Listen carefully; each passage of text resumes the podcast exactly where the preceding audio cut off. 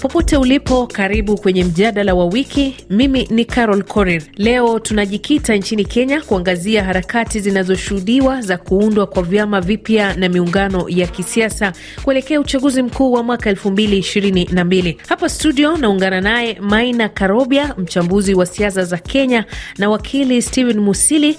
Wote watatupa tathmini zao kuhusu kinachoendelea. Karibuni sana hapa studio. Asante sana Caroline kwa mwaliko huu wa kipekee. Eh, asante sana uh, Carol kwa kunialika katika mitambo ya leo. Nianze na Maina Karobia.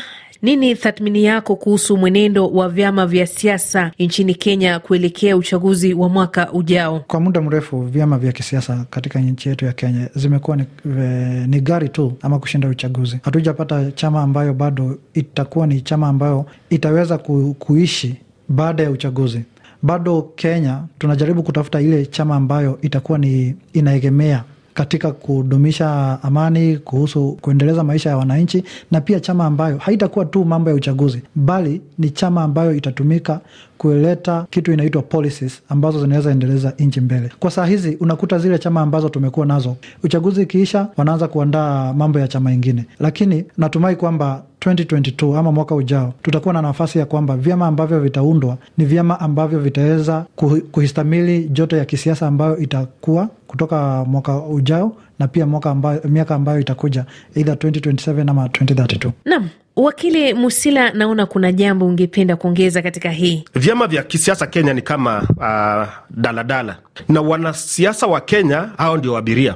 Vile unavyoona uh, vile daladala, mtu akiingia kwenye matatu na aende ashuke kwa stage, ashughulikangi na hiyo daladala bali inaenda. So hiyo ndio ile mfumo vyama vya Kenya za kisiasa zilichukua, unfortunately wanasiasa hawaaminingi zile vyama ambazo wanakuanga wanazichukua. Ukiuliza mwanasiasa wa Kenya mmoja, umuulize wewe ni wa chama cha Jubilii, ni kwa nini uko kwa chama cha Jubilii? Atakwambia nilichukua chama cha Jubilii sababu ndio kilikuwa chama hitajika huko kwetu nyumbani. Si hati ya kwamba alikuwa naamini zile sera za zile chama, lakini ni ya kwamba alikuwa anataka kile chama cha Jubilii sababu ndio cha kwao. Kwa sasa tunaona uundwaji wa chama kipya mfano wa UDA, lakini pia kuna mazungumzo kati ya chama tawala Jubilii na kile cha upinzani ODM. Sijui ni kwa nini tunashuhudia hii wakati huu. Nitaanza na bwana Karobia. Kabla chama iende kwa mkataba na chama ingine, kunafaa kuwa na mikutano kama NDC, NEC meetings, zile viwango za juu vya vyama ama viongozi wa vyama wanafaa kukutana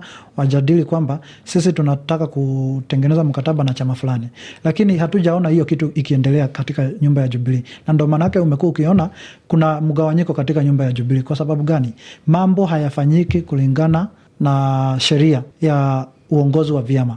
Chama ya Jubilii iko na katiba na hiyo katiba inasema kwamba kama kuna mawasiliano katika chama uh, mawasiliano katika chama na chama ingine ya jubili na chama ingine, hiyo mawasiliano kwanza inafaa kuwa inazungumziwa na, vyo, uh, na vyombo vya NEC na NDC Delegates Conference, lakini hizo vitu hatuja hivyo uh, mikutano hatujaona ikifanyika katika Jubilee. Hii mambo ambayo inaendelezwa katika Jubilee, hakuna ile kitu inaitwa consultation katika viungo vya, vya, uh, vya chama, so ndo maanake unakuta kwamba kumekuwa na hiyo mgawanyiko katika Jubilee. Kuna watu ambao wame, wamesikia kwamba wao wanakandamizwa wafuate mkondo fulani ya siasa na ni mkondo ambayo hawaja hawajahusishwa katika mazungumzo, so ndo maanake umekuwa ukiona kuna hiyo mvurutano, lakini wacha niseme mambo ya Jubilee na ODM. Wajua vyama, ukiangalia demokrasia ambazo zimeendelea kama France, Britain, America, chama zinakujanga pamoja based on ideologies. Ama zile vitu ambazo chama inasikia, inasikia kwamba ile chama ingine zinakuja zina pamoja.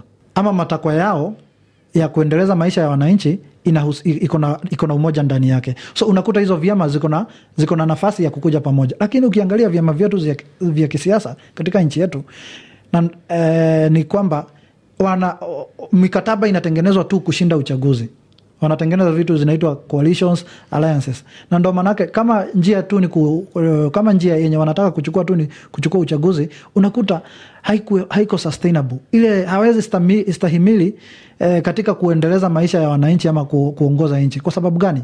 Wakishinda ama wakishindwa kwenye uchaguzi, mikataba inaishia hapo unakuta madharau inaanza kuingia, unakuta watu wanaanza kurushiania cheche za maneno. Kwa sababu gani? ajenda yao moja ama ajenda yao peke yake ilikuwa tu ni kushinda uchaguzi. Bwana Steve, naona ungependa kujezia jambo hapa. na chama tawala ambacho ni chama cha Jubilii kwa miaka karibu kumi imepita.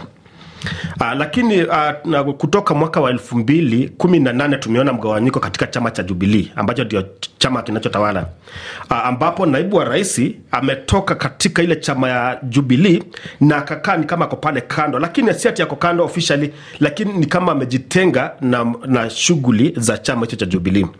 Lakini unfortunately kusema ya kwamba uh, uh, ametoka, tunaweza sema ametoka, lakini kisheria hajatoka, sababu hakuna siku ambayo amepeana makaratasi zake za kutoka kwa ile chama. Lakini kuna wale wanasiasa uh, wana, wana ambao kwa mrengo wake ambao wameanza chama ingine inaitwa UDA. UDA hakuna vile uh, ukiyatazama utasema UDA si yake naibu wa rais, lakini hakuna vile utasema naibu wa rais si wa chama cha Jubilii.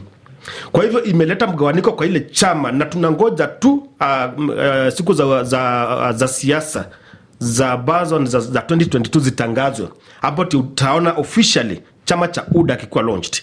Si ati akijakuwa kinaendelea, hicho ni chama ambacho kiko registered na kina pia mapatrons na kina pia machair lakini saa hizi akijajitokeleza kwa ukweli kabisa. Hiyo ni kitu moja ambayo uh, inaendeleanga katika siasa za Kenya. Uh, unapoangalia hapo nyuma kidogo, tulikuwa na chama kama TNA. TNA iliisha na wakati iliisha tukapata Jubilee. Jubilee ilikuwa ni muungano wa vyama vingi zilikuja pamoja, TNA ikiwa ndani pamoja na ile ya marehemu Kalembe aliye aliye uh, Mungu ailaze roho yake mahali pema peponi.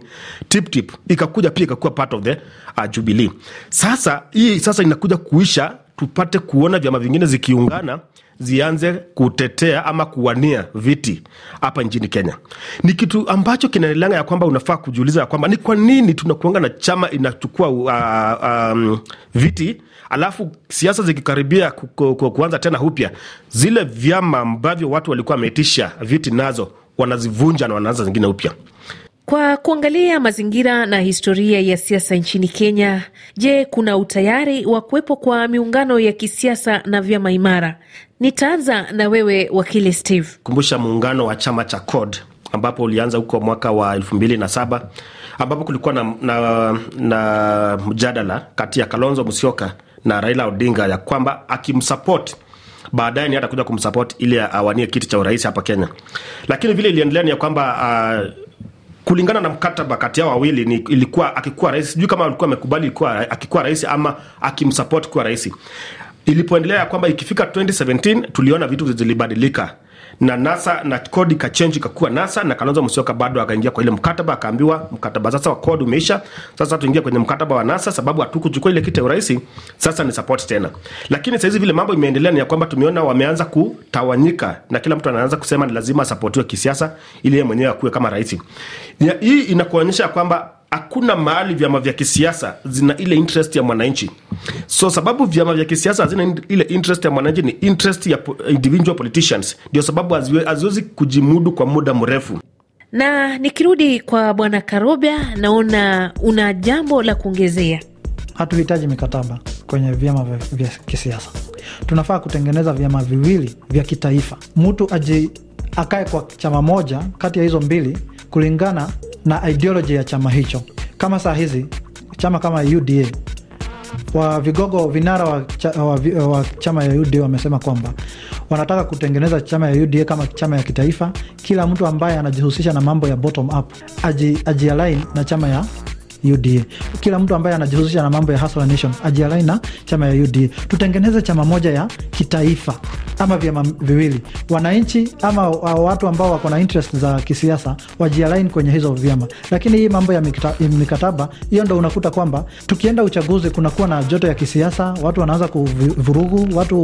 Uh, uchaguzi ikiisha, vyama zinaanza kusambaratika. Kwa sababu gani? Nia yao ama ajenda yao peke yake ni kushinda uchaguzi ama kupata benefits kutoka kwa uchaguzi. So unakuta katika hiyo harakati vyama haziwezi stahi, stahimili, vyama haziwezi ishi kwa muda mrefu.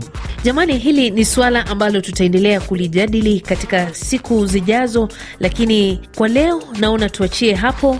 Asante sana kwa kushiriki kwenye mjadala wa wiki, Bwana Maina Karobia, mchambuzi wa siasa za Kenya, na wakili Stephen Musili, wote mkiwa hapa jijini Nairobi. Mimi ni Carol Korir, mpaka wakati mwingine, kwa heri.